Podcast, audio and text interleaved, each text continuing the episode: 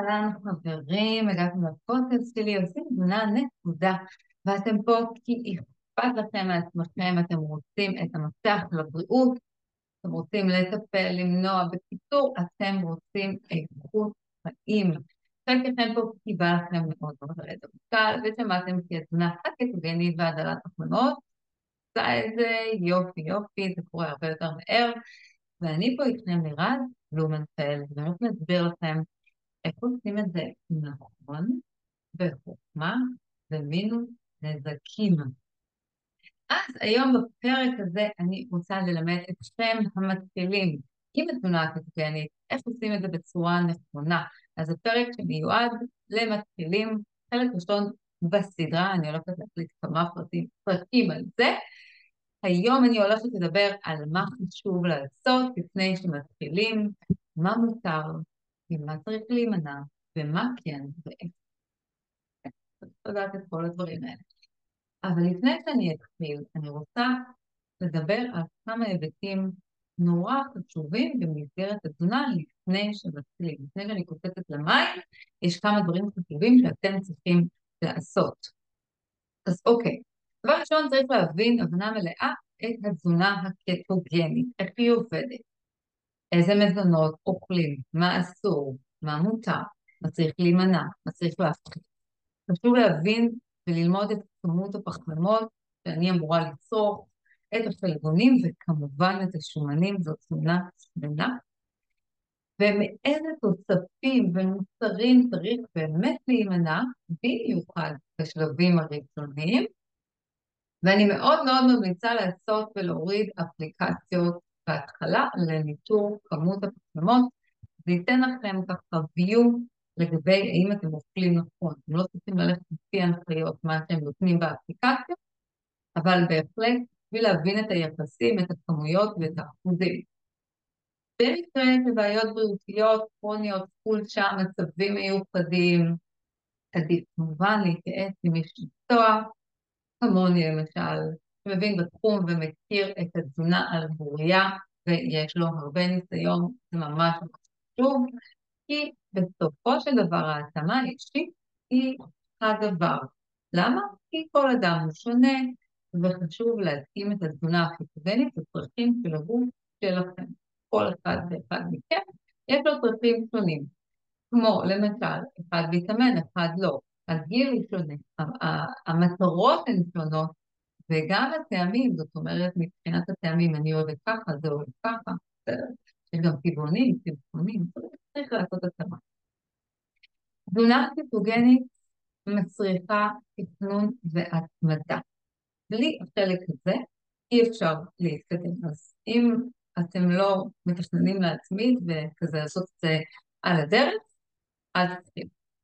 אתם צריכים באמת ללמוד מה את הסביבה שלכם, שיהיה לכם נוח להזמין, נגיד אני עובדת במשרד ומזמינה מוולט, אוקיי? אז אני צריכה להכיר מה יש בסביבה שלי. אגב, אפשר גם להזמין מוולט, אין שום בעיה, אפשר גם לאכול בחוץ, אנחנו לא מתנזרים מאכילה בחוץ, אין לזה שום בעיה. אז אני צריכה לדעת מה יש בפניי, מה פרוס סביבי, מה האופציות שלי, מה נוח לי להזמין, מה קל לי להזמין, אוקיי? וזה דורש באמת איזושהי הבנה והתמדה והכנה מסביב, כן? אני ממש אומרת למטופלים שלי ברמה כזאת של תעשו סבב, תעשו איזשהו סיבוב, גם בוולט וגם מסביב לעבודה שלכם, ותמצאו כמה נקודות, ש... מקומות שככה הם פוטנציאליים. תחילה, אני באמת ממליצה כן לנסות את התזונה, מה זה אומר? זאת אומרת שאני רוצה לשים אה, איזושהי מטרה מסוימת. בואו, כלומר, אני ממליצה לעשות את זה על פני חודשיים. קודם כל, תור התחלה, חודשיים אפילו שלושה, וככה אני רוצה להגדיר את זה. בתור התחלה, זה לא עכשיו אה, אני נכנסת לקיטו וזה for life, לא. אני רוצה להוריד את האלמנט של העתיד, הוא פחות כרגע מעניין אותי. אני רוצה לעשות שינוי בכאן ועכשיו, אז אני מתרכזת בכאן ועכשיו שלי. אז את הצעדים הראשונים, לחשוב מה אני רוצה שיקרה עכשיו, ולשם אני מתכווננת. מה שיהיה בעתיד, יהיה בעתיד.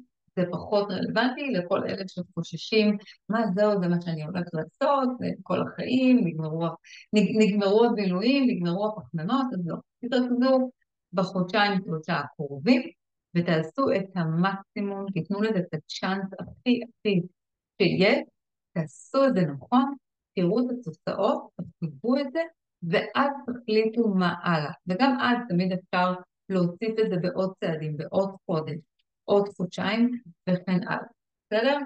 ודבר בעיניי סופר חשוב זה תמיכה. מה זה אומר תמיכה? זה יכול להיות תמיכה מהבית, מהבן זוג, בת זוג, המשפחה וכאלה, וזה יכול להיות גם קהילה, קהילה של אנשים שעושים תזונה קטוגנית והם מבינים אתכם, הם מכירים את זה והם יודעים, ולכן זה כן חשוב שתהיה איזושהי קהילה, אתם מוזמנים להצטרף לאחת הקהילות שלי כמובן, אה, לעשות עוקב לפודקאסט שלי אה, ולהכיר עוד הרבה הרבה דברים, אבל גם להצטרף לקבוצות תמיכה. בין היתר, אם אתן נשים, אתן מוזמנות להגיע למועדון החמישה אחוזים שלי, יש שם תמיכה מלאה, גם בכל התהליך, גם בכניסה, גם אה, אה, בעניין של ירידה במשקל, במיוחד איזון הורמונלי, יהיה קישור למטה, אחר כך תוכלו להצטרף. אז יאללה, בואו נתחיל. אתם פה, קיבלתם, אתם רוצים לעשות טוב לעצמכם, אתם רוצים לעשות שינוי, אז יאללה, בואו, בואו נעשה את השינוי הזה. מהם השלבים לכניסה לתזונה הקטוגנית? כן, זה עבור מתחילים. השלב הראשון מתחיל בשינוי מאגרי האנרגיה. מקור האנרגיה, הדלק של הגוף שלכם, זה מה שאנחנו מכוונים בתזונה הקטוגנית. זה אומר שאם עד היום הגוף שלכם היה בנוי אה, ושרפתם דלק גלוקוזי, אוקיי? מהגלוקוז, ממאגרי הגליקוגן, מהיום אתם בעצם רוצים לשרוף את הדלק שלכם ממאגרי השומן, השומן שלנו בתוך הגוף, וככה גם יורדים במשקל, אוקיי? אז אנחנו עושים פה מעבר בין שימוש במאגרי גלוקוז לשימוש במאגרי שומן. עכשיו, מי אחראי לכל הדבר הזה? מי זה שקובע אם זה יקרה או לא? הורמון, הורמון בשם אינסולין, הוא בעצם המפתח, הוא זה שקובע, הוא הבוט, האם תשרפו שומן או גלוקוז. ולכן, בשביל שזה יקרה, עליכם לשמור על רמות אינסולין נמוכות בשביל לשרוף שומן. זה אפשר לומר המשפט הכי הכי פופולרי שלי, אני אומרת את זה כל הזמן ולכולם, כשרמות האינסולין שלכם גבוהות בדם, אגב רמות אינסולין זה נובע מרמות סוכר גבוהות, אבל לא רק, בסדר? זה, זה לא הדבר היחיד שגורם לאינסולין לעלות, אבל אם רמות האינסולין שלכם גבוהות לזרם הדם, לגוף שלכם אין שום גישה למאגרי השומן. ולכן הוא לא יעשה שימוש במאגרי השומן, ואתם לא תיכנסו לתוך גלוקוזי, שזה התהליך של המעבר של האנרגיה. זאת אומרת, הגוף שלכם לא יעשה שימוש במאגרי השומן, נקודה, סוף פסוק. ולכן זה דבר קריטי. הכי הכי חשוב בתור התחלה, זה להוריד את רמות האינסולין. אוקיי? זה לא כזה מסובך, זה די קל. אבל אני חייבת שתבינו שזאת המטרה שלכם, זה להוריד את רמות האינסולין. עכשיו אתם תלכו להבין, אתם הולכים להבין איך זה קורה בפועל, בסדר? דבר ראשון, הגבלת צריכת פחמימות. אני לא אכנס יותר מדי לחישובים, וזה פחות מתאים לחדשים ולמתחילים. כרגע אנחנו מדברים על עד 50 גרם ביום, ולכן האפליקציות האלה הן מאוד נחוצות עבורכם בשביל להבין שאתם באמת עומדים במכסה הזאת. דבר שני, להפחית את מספר הארוחות. ואני לא מדברת על הגבלה קלורית, בסדר? בטח לא בשלב הזה, אבל גם כל ארוחה שאני אוכלת, עברתי במטבח והכנסתי משהו פה, הגוף שלי מפריש אינסולין למעשה, ותזכרו תמיד המטרה פה זה להפחית את הפחתת האינסולין ולהוריד אותו. רק ככה אני אוכל בעצם לומר לגוף, הנה עכשיו אתה יכול לעשות שימוש במאגרי השומן. אנחנו רוצים לסיים את מאגרי הגלוקוז, שהם נורא קטנים יחסית, ממש ממש קטנים, בהשוואה למאגרי השומן, וזאת הדרך שלי בעצם לגרום לכך זה להפחית פחמימות עד 50 גרם פחמימה ביום, okay, אוקיי? ביום לא בארוחה, והדבר השני, גם להפחית את מספר. עכשיו זה נשמע כאילו וואו, רגע, אני גם מפחיתה את הפחמימות, גם את מספר הארוחות, אז כאילו אני מה, אני אהיה רעבה? אז לא, ממש לא. להפך, אתם תהיו פה הרבה יותר צבעים.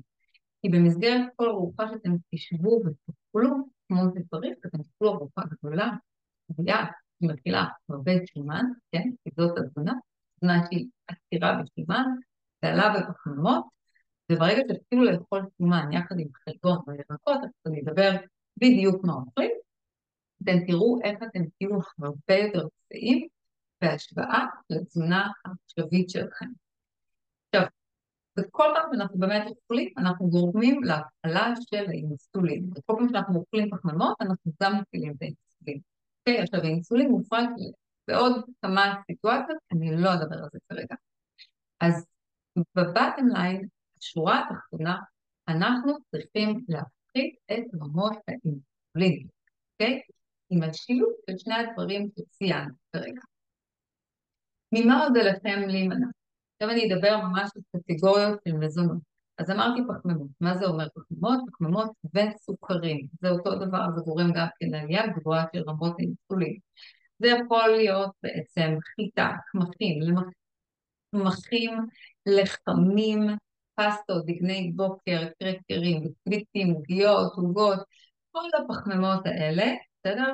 כל, כל הדגנים שמכילים גלוטן גם כן, זה לא רק הפיתה, והם סוג של, אפשר לומר, מבחינת ההיררכיה, מבחינת הרשימה, הם הראשונים לצאת, אוקיי? זה הכי ביג נו נו שצריך להוציא אותם. עכשיו, אל תדאגו, יש חלופות, יש מה לאכול. אפשר לעשות שימוש בקמחי שקדים, קוקוס, פישטן ועוד כמה. יש, באמת אפשר להכין עם, עם המוצרים האלה הכל. בסדר? אפשר להכין מפיצות, לחמניות, לחמים, בורקסים, אפילו בורקסים יש בתמונה הזאת, שזה מפורט. ויש המון המון מתכונים ויש הרבה הרבה אלטרנטיבות טעימות, לא פחות, אפילו יותר מהרגיל.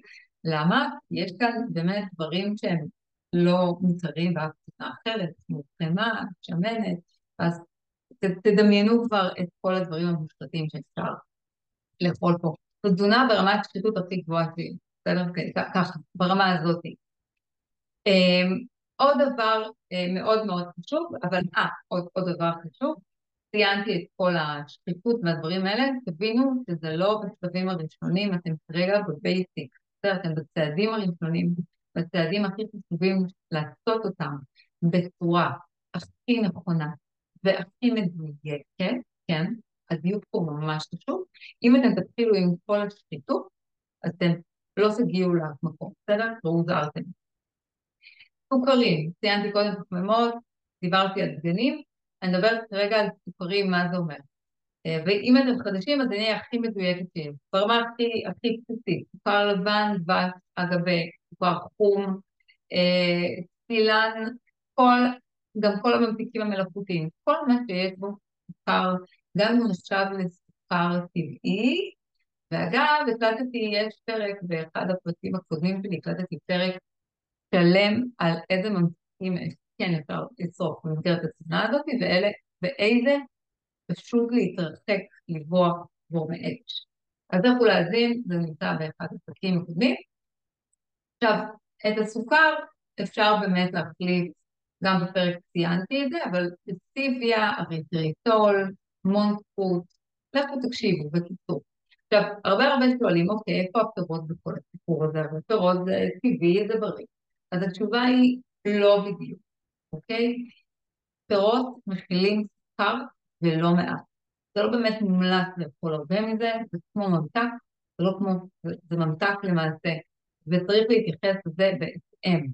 עכשיו, זה לא שאסור, מותר לאכול במסגרת התזונה הקיטוגנית, בעיקר פירות יער, כי הם מכילים את הכי הרבה פחות פחמימות, הם דלי פחמימה, ומכילים המון המון ויטמינים ומינרלים, ועוד הרבה חומרים שהם נורא בריאים לנו, אז כדאי לאכול את זה שם. אמ, קטגוריה נוספת, סופר בעייתי, זה השמנים, אוקיי? שמנים, אני אדבר על זה יותר. אגב, אני אצרף לכם למטה קישור לממש רשימה מאוד מפורטת. זאת אומרת, אני לא אדבר היום על כל, אני לא אוכל לדבר על כל סוגי המזון וכל מה שאסור ומותר, אבל אני אצרף לכם רשימה, תוכלו ממש לראות רשימת קניות, מה כן, מה לא וכולי, בצורה יותר מפורטת. אז הקטגוריה המאוד מאוד בעייתית זה שמנים, שמנים צמחיים, מזרעים, לא כולם אותו הדבר. יש שמן סויה, קנולה, אוקיי? כל השמנים, החמניות, כל השמנים הללו, פשוט לפח, זה רעל, ממש אפשר להתייחס לזה כרעל, והם תורמים לעלייה בדלקתיות בגוף שלכם, הם מתועשים ברמה הכי הכי גבוהה שיש, הם עברו תהליך תעשייתי מסיבי ביותר, באמת, לזרוק את זה, לא רק בגלל שאתם בתזונה קטוגנית, עדיף פשוט, אם אתם, אם אתם החלטתם שאתם רוצים לעשות תזונה קטוגנית ויתר בני הבית לא עושים, עדיף שתזרקו את זה גם בשבילם מבחינה בריאותית, זה באמת אחד הדברים הכי גרועים.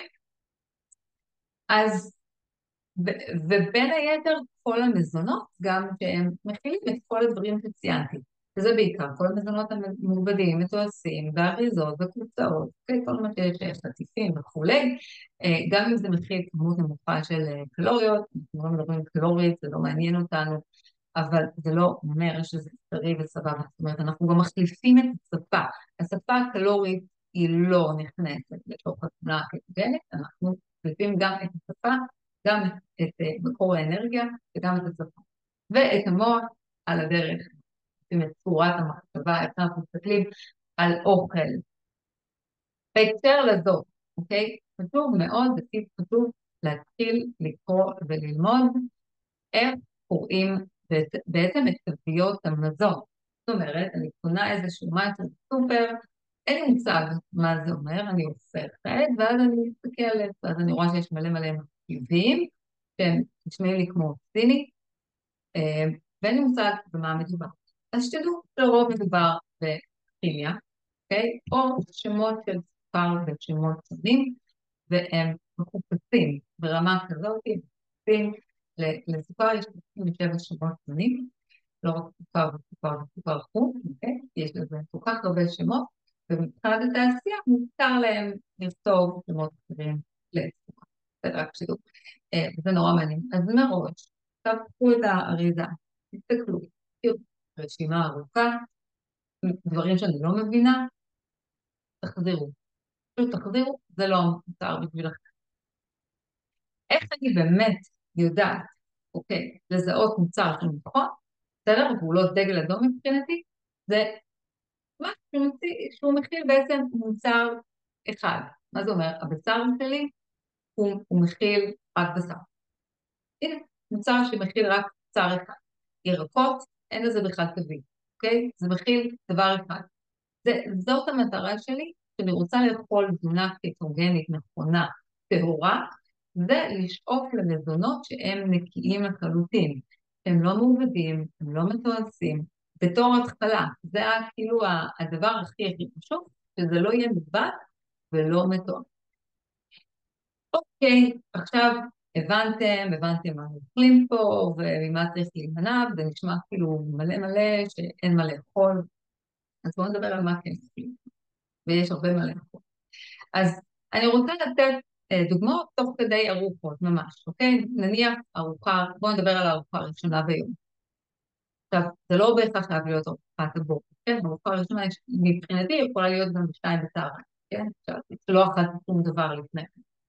אז מה אני אוכלת בארוחה הראשונה ומה חשוב לכם לעשות בארוחה הראשונה, במיוחד כשאתם מתחילים. בארוחה הראשונה אנחנו רוצים באמת להיות יותר מדויקים מבחינת הפחמימות. נניח אתם מגבילים את הפחמימות, אתם לא הוצאתם אותם באופן טוטאלי, כי אתם רוצים לעשות את זה בצורה יותר הדרגתית, וזה סבבה. אבל אני לא אתחיל את, הארוח, את היום שלי, או בארוחה הראשונה שלי, אני לא אתחיל עם מזון שהוא מתוק. הוא מכיל אפילו פחמימות ואפילו קצת סוכר. למה? כי אם אני מתחילה את היום שלי במשהו מתוק, אני בעצם גורמת לעלייה של אינסולין, ואז כל היום שלי יכול להיות כזה. מה זה אומר? זה גורם לעלייה של החשקים, של רצון למתוק, וגורם לרעב מוגבר יותר. וזה נכון, אגב, לאנשים גם סוכרתיים, או טרום סכרת, או כל בעיה מטבולית אחרת, אה, זה יהיה מאוד מאוד נכון לאנשים הללו. לא להתחיל עם מתוק, בשביל שכל היום לא ייראה באותו הדבר. אותו הדבר. אה, כן, אבל אפשר לאכול את הפירות יער אה, שדיברתי עליהם, בסדר? אז אני רוצה למנוע את הטריגר למתוק באמצעות להתחיל את היום עם חלבונים, אוקיי? זה יכול להיות ביצים, דגים, בשר, הודו, פירות ים למי שאוכל, מה עוד? ירקות, מכל הסוגים, אה, סלטים, מעודים, מוקפצים בתנור, חיים, מתים, מה שבא לכם, אין מגבלה. שוב, תהיה לכם את הרשימה, אתם תוכלו לראות בעיניים מה זה אומר. והקטגוריה בעצם הכי הכי חשובה זה השומן. אוקיי? עכשיו נכון ברמה הקלורית, יש יותר מפי שתיים אה, קלוריות מאשר חלבון או תחממות. בסדר? ואני יודעת שזה פחד לאנשים שהם מתחילים וזה עכשיו. כי תזכרו שאנחנו לא מדברים פה קלורי, אבל מאחר שאתם חדשים וחוששים, אז בינתיים תאכלו חלבון שמכיל שומן יחד איתו, וכשתראו שהכל טוב והכל סבבה, ולאט לאט תעלו את כמות השומן במזון שלכם. מה זה אומר שומן? תכף אני אדבר. אבל מה זה אומר חלבון שמכיל שומן? זה יכול להיות ביצים, זה יכול להיות נתח בשר כלשהו, דגים, עופות שמכילים גם חלבונים וגם שומנים, אז תתחילו יחד עם זה, נניח אני אוכלת סלמון עם ירקות ואני חוששת להוסיף את השומן. אוקיי, סבבה, אז אל תוסיפו בהתחלה, תאכלו את המזונות האלה ולאט לאט תתקדמו בצעדים קטנים ותוסיפו יותר שומן. אם אתם ממליצים, אז תוסיפו כבר מההתחלה. ממליצה להתחיל עם שומן צמחי, יהיה לכם יותר קל, כמו שמן זית, חינה, שמן פוקוס, אבוקדו, יש גם שמן אבוקדו ויש זיתים וגם קרם פוקוס, אפשר לבשל עם זה. אם תתחילו עם השמנים האלה זה יהיה לכם יותר קל, כי זה שמנים שהם צמחיים והם יותר קלים לעיכול גם פה אולי בשבילכם בשלב הראשוני וגם פה מנטלית.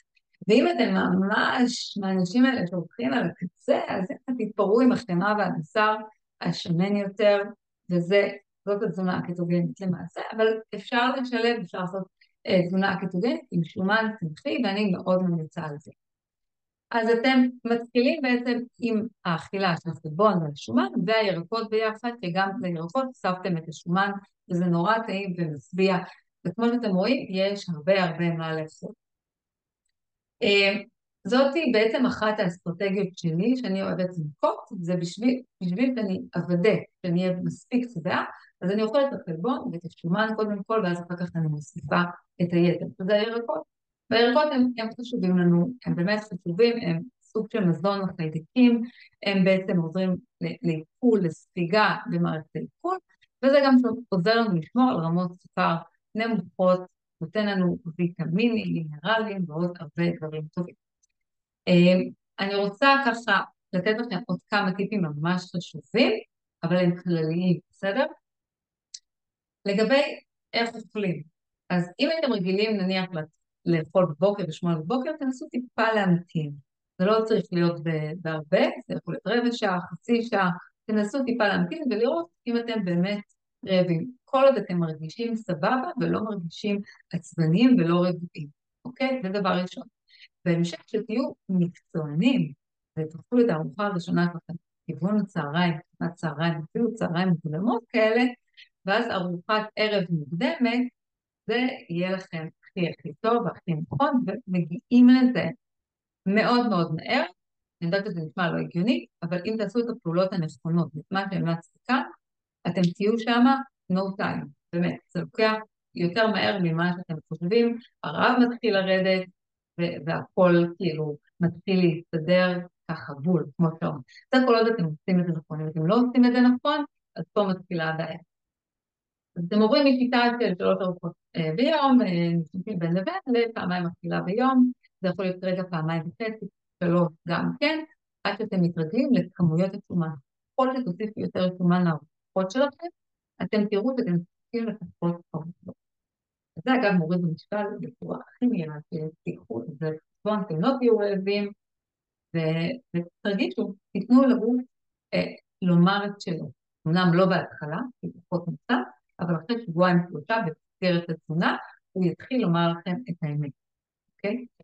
דבר נוסף פשוט זה נוזלים, בסרט התזונה הזאת היא מעט מאוד מייבשת, לא מעט, היא די מייבשת, יש הפרטה מאוד מוגברת של נוזלים בגלל שהפחתתם את כמויות הפחמימות, ויחד עם זאת יוצאים מלחים, וזה גורם להתפשטות, ולכן תקפידו הרבה על נוזלים וגם על מלח, זה הפרשה, אוקיי? זה חשוב.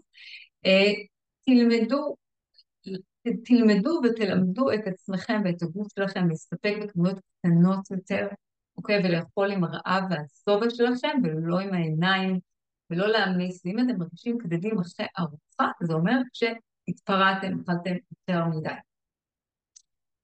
זהו, זה בתור התחלה, זה הדברים הכי חשובים לכם, יש לכם פה המון המון טיפים קיבלתם, הרבה דברים איך מתחילים, אני כמובן אשאיר את מה שאמרתי שאני אשאיר, אז בפרק הבא, חלק השני, אני הולכת לדבר על תופעות לוואי של ההתחלה, יש תופעות לוואי, אני אסביר למה זה קורה, וטעויות של מתחילים, כן, מנסות, יש הרבה טעויות, וכמובן פתרונות.